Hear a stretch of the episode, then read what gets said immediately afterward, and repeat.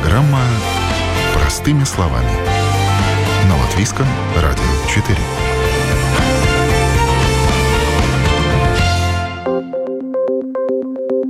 Доброе утро. В студии Юлия Петрик. В эфире программа «Простыми словами».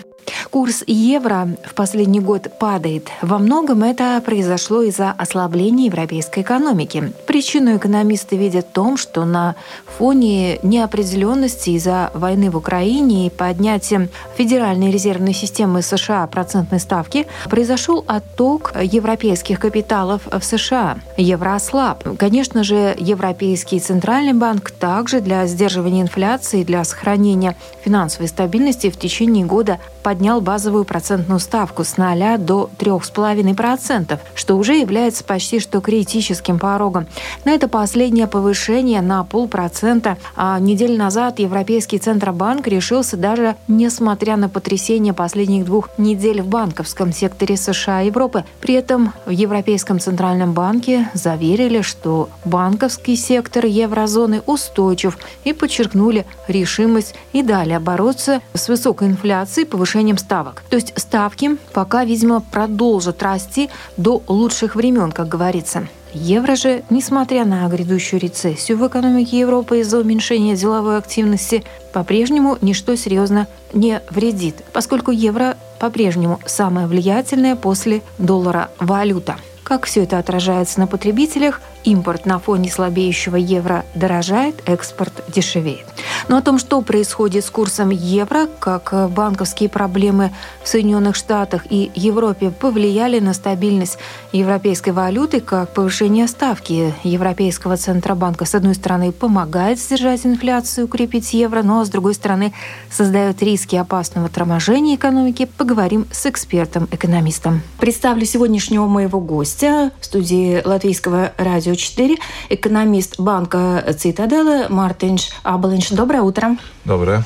Ну итак, мы сейчас поговорим о стабильности курса евро, от чего он зависит и какова ситуация с курсом евро и стабильностью европейской валюты. Мартин, давайте для начала действительно выясним ситуацию, учитывая такую высокую инфляцию, которую, наверное, последние 50 лет не было, это нонсенс. Конечно, она понемногу снижается, но тем не менее до этого а, были предупреждения Совета по фискальной дисциплине о том, что уровень высокий инфляции может повлиять э, в итоге на стабильность европейской валюты.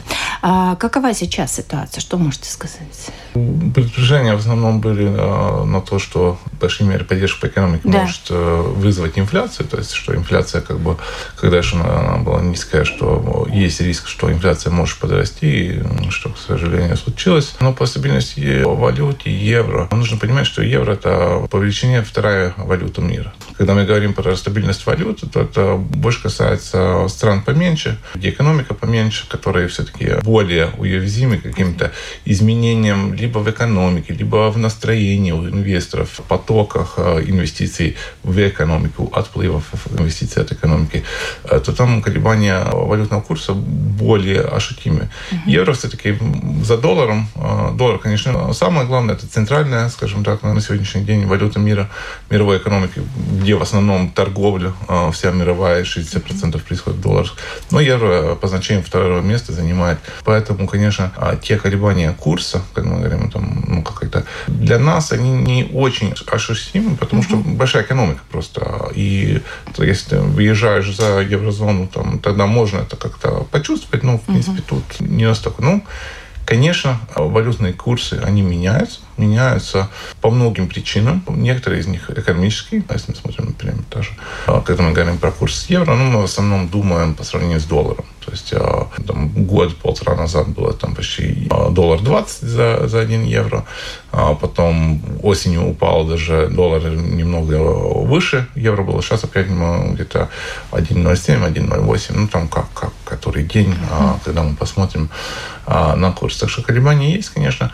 Во-первых, это, конечно, экономика. То есть относительно, то есть если экономика развивается более сильно, более динамично в США, то более создает такой давление на валюту, то есть евро более склонен к падению, и, и наоборот. Второе, это, конечно, что делают центральные банки, как реагируют на инфляцию, как реагируют на общие экономические условия, то есть э, процентные ставки. Потому что если, например, в США, ну, это было в прошлом году, когда курс евро падал, когда США начали поднимать процентные ставки, инвесторы видят, что в США можно заработать больше, то есть угу. там, вкладывая в те же облигации Соединенных Штатов, там процентные ставки поднимаются, можно заработать больше. То есть поток денег, поток финансов идет туда, и сразу это сказывается на а, валютный курс. Ну, как следствие, после того, как э, американский федеральный резерв поднимает э, свою ставку, Европейский союз лезом поднимает свою. То есть, э, как, как вот прямо... а, Да, да, потому что но это не один к одному, но, конечно, потому что доллар – это основная валюта а, мира, в которой происходит торговля. Когда долларные ставки меняются, это влияет на всех, потому что это влияет на потоки инвестиций, на потоки финансов. И, как я уже говорил, если, например, США поднимает ставки, поток инвестиций идет в США, uh-huh. это поднимает цену доллара, то есть доллар поднимается. И если мы, опять же, говорим про проблему инфляции, то, например, в еврозоне а, упадок курса евро – это означает более высокую инфляцию, потому что энергоресурсы у нас, все энергоносители, да. цены ставятся в долларах. Uh-huh. И, конечно, тогда, если уже инфляция проблема, то принципе, это ухудшает понемногу ну, ситуацию с инфляцией, и это уже создает давление uh-huh. поднимать процентные, процентные uh-huh. ставки. Поэтому и, конечно, у стран, которые более а, мелкие по сравнению а, США с еврозоной, ну, даже, даже большие страны, например, тоже Бразилия, Аргентина, Турция, ну, многие другие страны, у них сразу же, как только меняется ставка, это на их курс очень сильно влияет, потому что там эти потоки финансовые угу. и инвестиционные более ощутимые. Да. Если у нас высокая инфляция, значит, у нас пониженный курс евро. Это так? Ну, в целом? В целом так может быть, но, опять же, это все соотносительно. Нужно угу. смотреть, что происходит в других странах и как другие страны реагируют на эту инфляцию. Потому что валюты, они могут только упасть в соотношению одна валюта к другой валюте. Да. То есть, угу. если где-то нет инфляции, и у нас инфляция есть, то да, это будет приводить к тому, что курс а, валюты падает. И если у всех инфляция, вот то, что мы, опять же, наблюдаем да. за последние там, полтора а, года, что более-менее ощутимая инфляция во многих странах мира, с очень небольшим исключением, то, конечно, ну, на валютный курс ну, не так влияет, потому что у всех одна и та же проблема. В принципе, все одними и те же э, способами борются с инфляцией, поднимая процентные ставки. Uh-huh. И тогда э, эти колебания в э, валютном курсе уже зависят от каких-то других факторов. Ну, например, прошлым летом были очень сильные опасения, как Европа будет жить этой зимой. Да. Будет достаточно газа, не будет там каких-то отключений электричества, не приведет это к какому-то большому упадку экономики. И вот такие опасения тоже, такие риски, они тоже отражаются на валютный курс. Это одна из причин, почему мы видели, что к осени там уже было 0,97, 0,98, ну, так да, уже да. под 1 доллар упал. Как только эти опасения снизились, как мы видели, что все-таки газа достаточно, все-таки находятся другие поставщики, мы смогли снизить потребление газа, угу. так сразу евро прирос по сравнению с долларом и какие-то свои позиции нашел обратно. Поэтому тут, тут, тут очень много факторов, экономика, процентные ставки это как бы два основные, но потом уже идет и какие-то риски, и угу. просто настроение, ну, восприятие да. будущего. Поэтому это очень много. Да, очень много. Влияет. И не всегда даже понятно, какой фактор из, угу. в какой момент больше влияет. Ну, те вот риски, которые были, те опасения, они, конечно, тоже влияли на евро. Ну вот а вы сказали, что поскольку мы закупаем, импортируем энергетические ресурсы, то есть если, допустим, низкий курс евро, то нам это дороже обходится, да? Цена влияет, потому что мы покупаем, если курс угу. падает, это усугубляет ситуацию. Угу. А вот как было во второй половине прошлого года, что если, в принципе, курс не менялся, то инфляция, прирост инфляции в еврозоне был немного меньше. Я, я бы сказал, немного меньше, потому что основной вопрос все-таки цена поднималась. Это там курс поменялся 10%, цена на газ, но в один момент 15 раз была по сравнению угу. с тем уровнем, который был до, до середины 2021 года. То есть 10% изменения курса евро. Ну, это, То есть, в принципе, несущественно, а, да? Не, ну, это более, может, а, ощутимо, например, на нефть, а на то, что мы платим там, на, на бензин, на дизель. А тут очень влияет, если мы смотрим исторически, Например, в 2008 году тоже цена на нефть была свыше 100 долларов, там даже 150, мне кажется, или что-то. Очень, ну, на один момент поднялось как бы больше, чем в прошлом году. Но опять же, если мы смотрим на курс, тогда курс был почти 1 евро стоило 1,50, это полтора доллара. А то сейчас, когда это один к одному, конечно, если мы смотрим в евро, то цена на нефть в евро а в прошлом году была сильнее выше, чем она была в восьмом году. Опять же, если мы смотрим только в долларах, то, то, то тогда было больше. То есть, вот, да, тут, тут это как можно почувствовать, но опять же, это все-таки курс реагирует на инфляцию, курс реагирует на экономику, угу. курс не, не настолько создает сам по себе инфляцию или э, да, это может усугублять угу. какие-то процессы, усугублять ситуацию или наоборот способствовать. Например, когда была низкая инфляция, а когда была больше проблема роста экономики, тогда падение курса, а, конечно, это улучшает конкурентоспособность. Мы более хорошая конкурентная позиция в мировых рынках. И тогда даже страны пытались, э, вот мы, мы тогда была вот такая пословица, что валютные войны, что каждая страна, когда экономика не растет, инфляции нету, пытается свою валюту как-то сделать подешевле, чтобы, опять же, захватить больше рынка. часть рынка, да. А сейчас, когда инфляция, тогда как раз наоборот. Э, сильнее валюта даже более выгодно, потому что тогда инфляция внутри экономики не столько большая. Хорошо. Курс, он как следствие, скажем, да, больше. Курс, который реагирует на процессы, происходящие в экономике. А вот если, например, допустим, происходит падение валюты, ну, евро, допустим, да, достаточно существенно, каким образом это может отразиться на экономике? Вот если такой процесс происходит. Вот если в негативном ключе, да, как это может? Ну, тут, наверное, опять же, во-первых, на экономику негативно будет отражаться, во-первых, причина, по какой падает mm-hmm. курс. То есть это всегда будет вопрос причины. А так, э, если мы смотрим, еврозона большая экономика, это большая экономика, это э, нормальные колебания. Если мы смотрим на страны развития, берем Латинскую Америку, там бывают курсы, что падают 50, 70, в два раза там подешевлела валюта. Тогда это очень сильно влияет. Тогда это сразу приводит к очень большому росту цен. Аргентина сейчас там инфляция 100%, Турция, мы можем там говорить какие там официальные 70 или сколько процентов. Все время а, хороший пример приводит да. африканская сторона Зимбабве, вы знаете, 3000 да. да, ну там, там, процентов. А там вообще уже такие цифры, которые в голове э, как бы да. не устраиваются. Тогда да, там последствия очень-очень ощутимы. В еврозоне мы все-таки говорим, большое движение курса евро mm-hmm. это 10-15%. Но когда внутренняя экономика все-таки большая, она довольно изолированная от э, внешнего мира, тогда ну, это как бы... Больше всего это как раз сразу можно видеть в ценах на топливо. Потому что они ставятся на мировых рынках в долларах, да. как только курс меняется, это влияет. На все другие процессы в экономике это более медленное влияние. И опять же, тут ситуация поскольку у нас такая большая валюта, они не настолько ощущаемы. Когда у нас был лат, тогда как только это сразу волнение, чтобы не будет какой-то девальвации, тогда mm-hmm. люди бегут, меняют валюту, чтобы mm-hmm. там обезопаситься. Вот это все эти процессы, которые в других странах происходят и которые сталкиваются с инфляцией, вот тогда уже как бы падение курса создает давление, люди начинают волноваться, хотят пристеречь свои сбережения, и это уже создает такую негативную динамику, с которой трудно бороться больших валютах, ну, опять же, в, в таком плане мы в очень хорошем положении, потому что по сравнению с долларом и евро, ну, только мы можем брать там иену, uh-huh. юань, ну, даже э, паунд уже не настолько большая валюта. То есть, как бы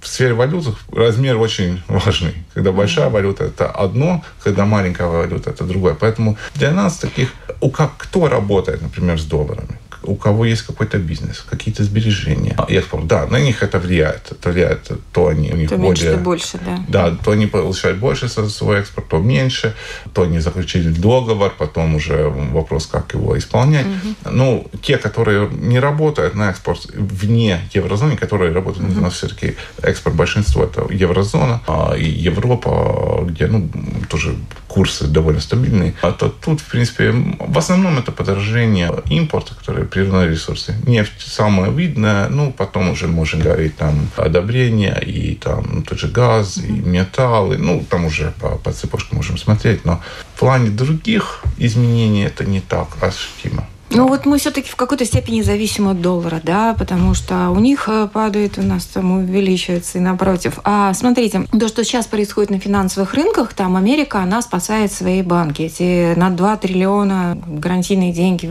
если надо, берите финансовые вливания такие. То есть, ну опять понятно, что это печатанные деньги, да, то есть это увеличение инфляции. Уже говорили о том, что это приведет э, к очередному витку инфляции? Ну, пока что такие большие печатания денег э, рано говорить, потому что, в принципе, в США ну, такие э, сильные проблемы в некоторых банках из-за которых Silicon Valley банк -то наиболее такой, про который уже многие слышали, который попал в проблемы из-за того, что много раз видели ситуации, когда деньги начинают уходить от банка. Ни, да. ни один банк э, не может в один день отдать все деньги, потому что деньги вложены, деньги работают. Да. Деньги вложены в кредиты выданные, деньги вложены в облигации, в другие инвестиции. Поэтому ни один банк никогда не может отдать все деньги. И поэтому есть механизм, как э, предостеречь, чтобы все люди не, не, не ходили, не взяли, не выбирали деньги с банков. У нас есть гарантии на депозиты 100 тысяч, то есть государство гарантирует, что эти деньги всегда вернут. Но а, в этом банке получилось, что все-таки там э, такой поток депозитов случился, еще по причине, что банк работает очень много с клиентами в IT, в секторе, в котором сейчас, ну, скажем так, не самые легкие времена. Цена на деньги подросла, и больше не только, не на такое большое количество легких денег в секторе, которых можно тратить, то есть люди тратят э, те деньги, которые уже есть, депозиты снижаются, и, в принципе, банк попал в проблему. Но тут выявилась э, другая проблема, что в США, в принципе, есть, э, скажем так, две банковские системы. Одна банковская система – это большие банки, мировые банки, JP Morgan, там Citibank, Bank of America, ну, такие большие институции, да.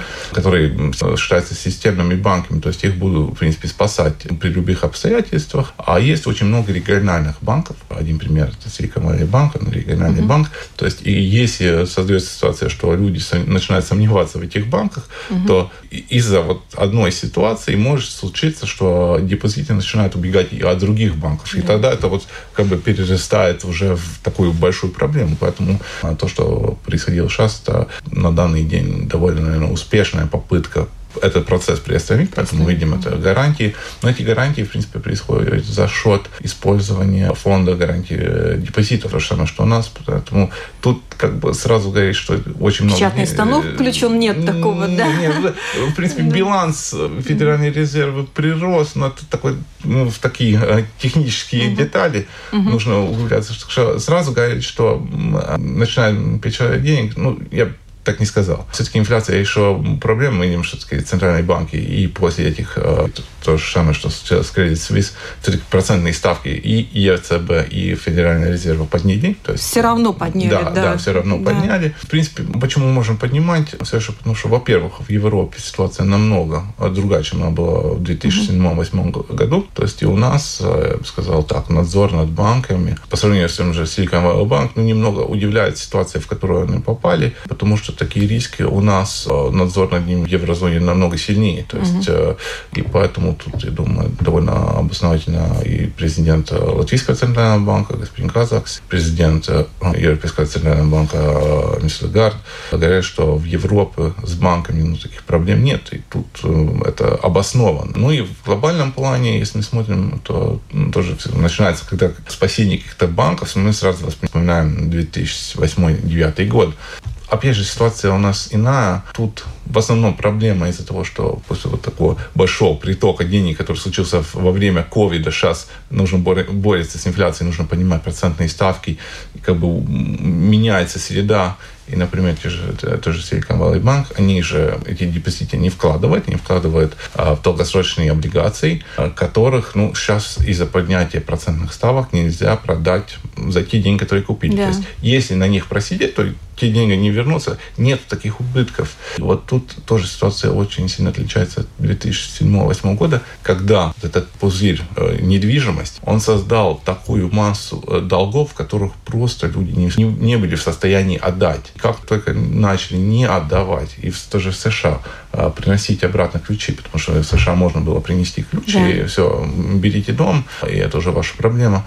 А, то есть начались реальные убытки, из-за которых вот начались эти колебания. То есть этих убытков уже нельзя было избежать. Mm-hmm. И, а, а тут более вопрос ликвидности, более вопрос то, что, в принципе, деньги-то есть, mm-hmm. их никто не потерял. Вопрос но, вернуть, насколько да, быстро. Да, но вопрос вернуть их да. сегодня не можем, потому что они вклад, вложены. вложены. Mm-hmm. Поэтому ну, тут, я думаю, вопрос, почему со стороны США были такие большие решения сразу гарантировать, потому что они тоже понимают, что для них риск потерять тоже там, в принципе, небольшой. Если даже потерять что-то, то довольно незначительные да. суммы, но зато мы приостанавливаем такое волнение. Конечно, вопрос, приостановлено это ли сейчас, пока что рано отвечать. А будем жить, будем смотреть, не попадутся ли такие другие проблемы. Да. Потому что всегда это же сантимент. Как только начинаются волнения про, про банки, угу. мы понимаем, что они так быстро не заканчиваются. Поэтому ну, да, как я сигнал думаю, пошел, да. Да, сигнал, может, пошел, и в какой-то момент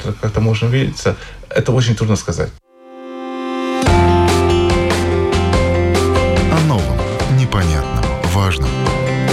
Простыми словами. На Латвийском радио 4. Вы слушаете программу «Простыми словами». Курс евро в последний год падает. Во многом это произошло из-за ослабления европейской экономики. О том, что происходит с курсом европейской валюты, как банковские проблемы в США и Европе повлияли на стабильность евро, как повышение ставки Европейского Центробанка, с одной стороны, помогает сдержать инфляцию, укрепить евро, а с другой стороны, создает риски опасного торможения экономики. Об этом говорим с экономистом банка «Цитаделы» Мартиншем Аболиншем. На данный день Потому что в Латвии у нас, например, 2008 э, год, у нас uh-huh. кредитов было в три раза больше, чем депозитов. То есть мы очень зависели от денег, которые приходили из э, за рубежа, да. то есть которые занимались у Банками, шведских да? банков, да. Угу. занимались у, в мировых рынках, которые потом выдавались тут в кредитах. Сейчас ситуация совсем наоборот. У нас э, своих денег больше, чем угу. кредитов. То есть у нас нет такого риска, что перестанут поступать деньги, и все, сразу какой-то обвал идет. Нет. Мы, вот, опять же, в совсем другой ситуацией. Поэтому тут есть какие-то сложности, какие-то, ну, все-таки очень большие различия. А своих денег каких? Вы имеете в виду чисто латвийских денег? В да, да, это, это депозиты, которые домохозяйств, да, да угу, которые угу. предприятий. То есть у нас а, своих денег домохозяйств, если мы смотрим на предприятия, в депозите где-то порядка почти 17 миллиардов евро в банках на данный день. В кредитах выдано примерно 12 миллиардов ну, там, 12-13, ну, как, как мы будем смотреть, да. какие институции мы там берем. Плюс, ну, там, финансовые. Но все равно, несмотря как мы на это смотрим, у нас своих денег больше, чем выдано в кредитах. И совсем другая ситуация. Поэтому... Это мы заработали так хорошо, получается, за предыдущие годы, так говорить о том, ну, что... Ну, да, это, это очень постепенный процесс. Это угу. каждый день, каждый год мы зарабатываем, прибавляем депозит. У нас 10 лет шел, в принципе, процесс такой отдачи кредитов, очень осторожное кредитование, за которое за что и банков упрекали, что э, да. слишком ну, осторожно, смотрят, не, неохотно выдают кредиты. Но опять же, вот когда мы попадаем в такую ситуацию, как сегодня, когда э, появляются какие-то волнения по поводу финансового рынка, ну тогда у, у нас про свою банковскую финансовую систему. Mm-hmm. В принципе, волнений нету. Когда волнение в других рынках, мы видим, что Банк Латвия и премьер, в принципе, э, говорят банкам, ну, нужно больше кредитовать. Даже совсем наоборот. Не то, что тут что-то приостар... Э, будь, будьте осторожны или как-то нет. Ну, даже э, наоборот. И это потому, что у нас это локальная ситуация, она намного стабильнее, ну, несравнимо, да, я бы сказал, несравнимо стабильнее, чем она была тогда. Например, если мы возвращаемся к глобальному, такие волнения, которые, когда начинаются, как они будут развиваться, всегда очень, очень трудно предсказать, потому что процентные ставки поднялись, поднялись довольно быстро, довольно уже высокий. В еврозоне, если мы смотрим и по оценкам нашим, и по оценкам, которые озвучивает Европейский национальный банк, оно нормальная евроборская ставка где-то 2%. Но это с учетом того, что еврозона не очень быстро растущий регион мировой экономики, да. Э, уровень долгов довольно большой, средний э, там, возраст населения растет, население становится старше, они настолько в целом даже немного снижается число людей. Поэтому ну, так, так, таких больших ставок у нас как бы нормально должно быть. Если мы смотрим на данный момент уже Евробор выше 3%, да. то понятно, что это как бы уже выше ну, такого нормального уровня, это уже тормозит экономику. А, а инфляция но... пока не снизилась. И что дальше? Ну, я думаю, тут, тут во-первых, тоже вопрос времени. Потому что очень сильно подскочила инфляция. А сейчас, я думаю, она ну, однозначно будет падать. Вопрос только до какого уровня. Uh-huh. И тогда вопрос с инфляцией решен или не решен. Uh-huh. То, чем очень немного много таких неясных моментов. Поэтому и со стороны центральных банков ну, такой довольно осторожная позиция, поскольку uh-huh. запустить проблему с инфляцией и потом решать труднее. Пока не было таких э, волнений в финансовых рынках. Полностью был только выбор в сторону повышать ставки и э, бороться с инфляцией. Ну, сейчас мы видим уже ставки по повышили. Достаточно, еще, да, да, повысили. И уже, если мы смотрим по коммуникации, а коммуникация уже неоднозначна. То есть да. Уже будем смотреть, взвешивать mm-hmm. риски, mm-hmm. будем смотреть, как развивается ситуация в банковской сфере. Mm-hmm. И вот исходя из этих показателей, тоже, ну, в том числе, как будет развиваться инфляция, mm-hmm будем принимать решения. Вот это та коммуникация, которую уже мы слышим за последние две недели. Угу. То есть э, вполне вероятно, что ну, вот такого огульного каждые там три месяца, там чуть ли не каждый месяц поднимали эту ставку процентную Европейского Центробанка. Вполне возможно, что это будут более осторожные шаги, да? да я думаю, я думаю мы, мы тот, тот, тот период, когда очень быстро росли ставки, э, я думаю, мы уже подходим к концу mm этому периоду. Может, еще какой-то раз Центральный банк будет поднимать ставки. Ну, опять же, нужно смотреть, как будет развиваться инфляция. Mm-hmm. По моему взгляду, у нас очень много сигналов, что все-таки общий уровень инфляции будет падать довольно резко, что mm-hmm ну, скажем, топливо сегодня дешевле, чем оно было год назад. Ну, не скажем дешево, но дешевле. А если мы смотрим по, по цене на газ, тоже газ э, в 40 евро за мегаватт-час. Это в два раза больше, чем было до этого, но, но э, меньше, ми, чем, ми, да. минус 80% да. по сравнению с тем, что было в августе месяце прошлого года. А, и это будет э, уже сказываться на счетов отопления там, в ближайшие месяцы уже в следующей угу. осени.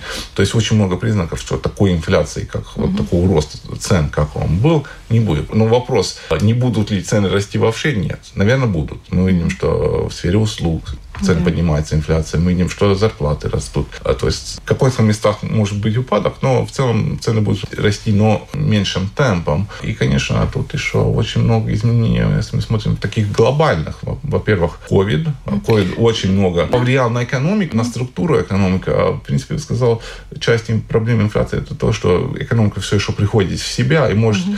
пытается найти, какая сейчас нормальная баланс в экономике после ковида, потому что mm-hmm. ковид много что поменял. Ну и тут э, война в Украине, а, геополитика, а, отношения США с Китаем. Очень-очень много таких Факторов, вещей, да. которые меняются, меняются в мировой экономике. И ну, можем говорить, что в какой-то мере мировая экономика, наверное, уже не та, к которой мы привыкли с да. 90-го года мы входим в какую-то другую фазу да, этой экономики, да. да, вот сейчас такое ощущение, знаете, какой-то такой, может быть, казалось бы, нестабильность, но это новая какая-то реальность, да. в которой вот э, придется жить. Да, вот тогда, когда мы думаем и по валютной курсы, и по инфляцию, мы можем что-то предсказать там на полгода, может, mm-hmm. вперед, но, предсказать, как, как вот эти большие изменения, как они могут поменять вот эту общую макроэкономическую mm-hmm. среду, очень-очень трудно. Мы можем только догадываться, пока что выдвигать какие-то гипотезы, а, как это будет отражаться. Но понятно, что к этому нужно подходить ну, довольно так осторожно.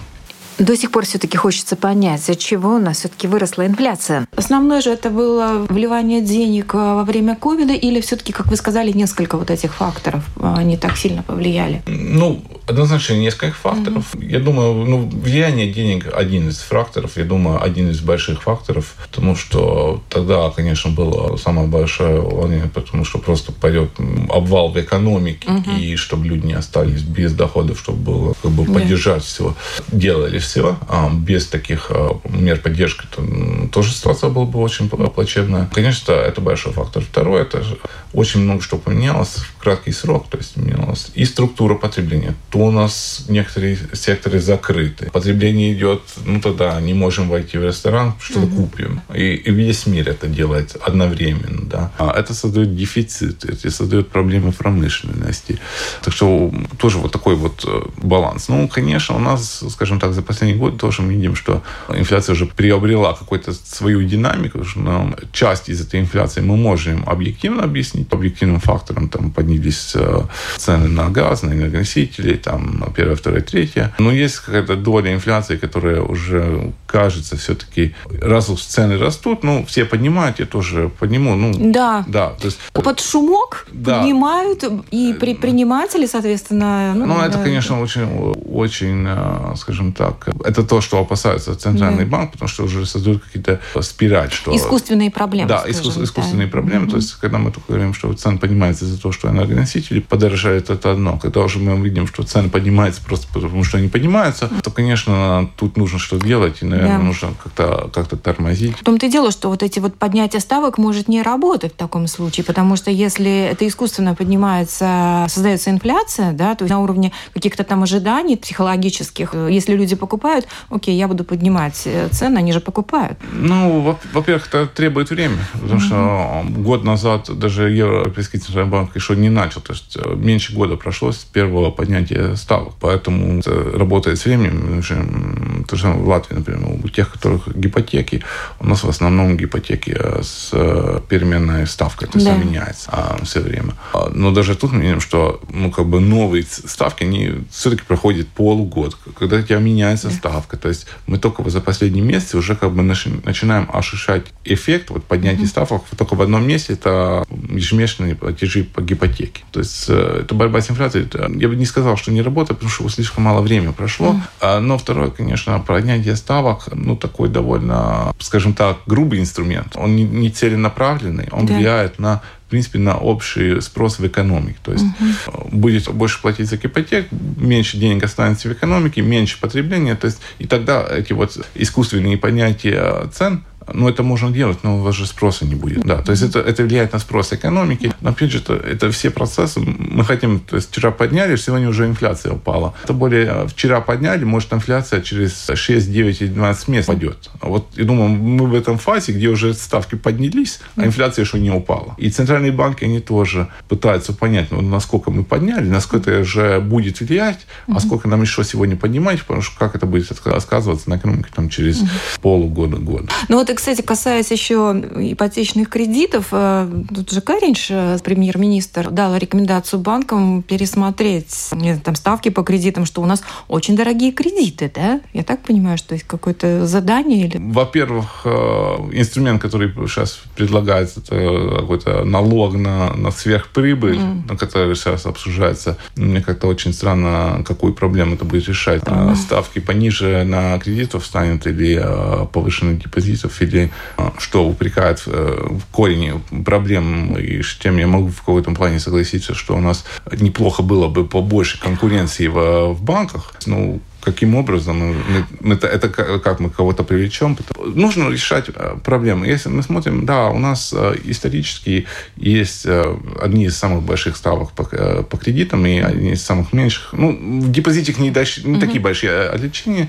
И, конечно, тут можно говорить по причинам. Причин тут очень, очень много, в том числе все, что происходило в прошлом кризисе после того с системой платеженеспособности, как легко угу. можно что-то вернуть, с какими проблемами сталкиваемся из-за тех проблем, мы сейчас пришли к ситуации, что если нету, что ты можешь что-то поставить, не знаю, там дом или, или что-то дать банку. Взамен, да. Да, угу. да. То есть кредиты, такие незастрахованные кредиты, угу. их очень сложно выдать. То есть есть объективные проблемы, и я, я бы тоже согласился, что неплохо было бы больше конкуренции. И если мы видим, что это различие между ну, нашими ставками и ставками в еврозоне повысилось как раз, когда несколько банков с Латвии ушло. Это Данский банк ушел, это Норда, угу. ДНБ, которые сделали вместе Луминор недавно. Юный кредит ушел какие-то проблемы тоже в секторе имеются, потому что большие банки уходят. Мы, мы как бы говорим, с одной стороны, у нас нужно больше конкуренции, чтобы были поменьше ставки на кредитов, а, а предлагаем какие-то инструменты, которые непонятно, как это будут угу. решать, кроме вопроса, что у вас деньги, нам нужны деньги, и нам бы неплохо их взять. И я понимаю, что банки большие, банки, когда делают, огласовывают свою прибыль, там, азиатские банки свыше 300 миллионов евро в прошлом угу. году заработали, но когда слышишь цифру 300 миллионов, то очень много, кажется. Угу. Но опять же, банки большие, э, активы большие. У нас э, экономика 40 миллиардов латвийская все-таки. Ну, тогда уже, когда смотришь по сравнению с этими цифрами, ну, там так много, а, да. отдача на свой капитал вложенный, там, немного выше 10%, ну, много и, и не настолько много. С предприятиями, когда будешь говорить, ну, не скажешь, что 10% отдачи на мой капитал, это очень большая прибыль. Это, ну, ну да, это прибыль, но ну, это не какая-то сверхприбыль. Да. Это мы как раз пришли к капиталистической такой норме, к которой мы когда-то шли, что это нормально, 10% это не... Э, да, да, такой... поэтому, поэтому однозначно вопрос mm-hmm. есть, почему настолько медленное кредитование. Ответ однозначно mm-hmm. не, непростой. И тут и опыт предыдущего кризиса, и то, что у нас меньше своих денег, и то, что у нас более осторожный подход со стороны банков, со стороны регуляторов, со стороны предпринимателей, что не важно. Потому что сколько я работаю в банковской сфере, я всегда вижу, что у нас цели выдвигаются по уровню выдачи кредитов больше, чем в реальности можно воплотить в жизнь. Но тогда вопрос, наверное, где-то не сходится желание банков кредитовать на какие-то условия и, mm-hmm. наоборот, э, предприятия, которые готовы при этих условиях брать кредиты и какие-то планы свои, э, идеи реализировать. Мы не уникальны, просто таких больших финансовых кризисов тоже, например, в те же 30-е годы в США наблюдались. Потом такая большая mm-hmm. осторожность в экономике, она осталась, в принципе, до смены поколения. Когда только пришли люди, которые уже не, не видели это кризис, они уже были более готовы брать кредиты. И мне не один раз пришлось слышать вот такие разговоры, какие уроки мы извлекли да. из предыдущих кризисов, что, в принципе, предприниматель говорит, ну, мой урок – это не брать кредит. Вот тогда банку что делать, если предприниматель извлек урок? И тут, поскольку мы работаем и в Латвии, и в Литве, и в Эстонии, можно немного сравнить, что есть ситуации, что довольно похожие как бы, проекты. А в Литве все-таки предприниматель готов идти на риск реализовать, mm. а мы все-таки, ну, нет. нет давай. Более консервативные, да, да более такие? Этот вопрос, почему такая медленное mm-hmm. кредитование, он по-моему, обоснован, он имеет место быть. Ответ на этот вопрос непростой, и очень трудно там найти одного конкретного виновного, ну, как бы хотелось всегда найти одного виновного. Вот. Mm-hmm. И, и, ну, что, что мне сейчас скажет, что самое а, притяжное, что мы будем эти проблемы решать какими-то такими инструментами, каким-то налогом на сверхприбыль, mm-hmm. которые тогда уже непонятно, что он вообще будет mm-hmm. в такой долгосрочной перспективе, как это будет улучшать ситуацию не в этом году, а в течение следующих 10 лет. Это будет способствовать э, снижению ставок? Это будет способствовать? Абсолютно нет. Это будет как раз раз наоборот. Э, Мартиш, спасибо большое за подробную беседу. Теперь мы понимаем, что все настолько сильно взаимосвязано в экономике, и курсы валют, и цены, и ставки процентные, и как это отражается на нас, простых обывателях, жителях. Будем надеяться, что в итоге уровень инфляции снизится, и как-то ситуация стабилизируется, и всем от этого станет легче. Спасибо большое. На студии был экономист банка Цитаделы Мартин Шабалинш. Спасибо еще раз. Спасибо. И на этом программа «Простыми словами» сегодня подошла к завершению передачу провела Юлия Петрик. До новых встреч. О новом, непонятном, важном. Простыми словами. На Латвийском радио 4.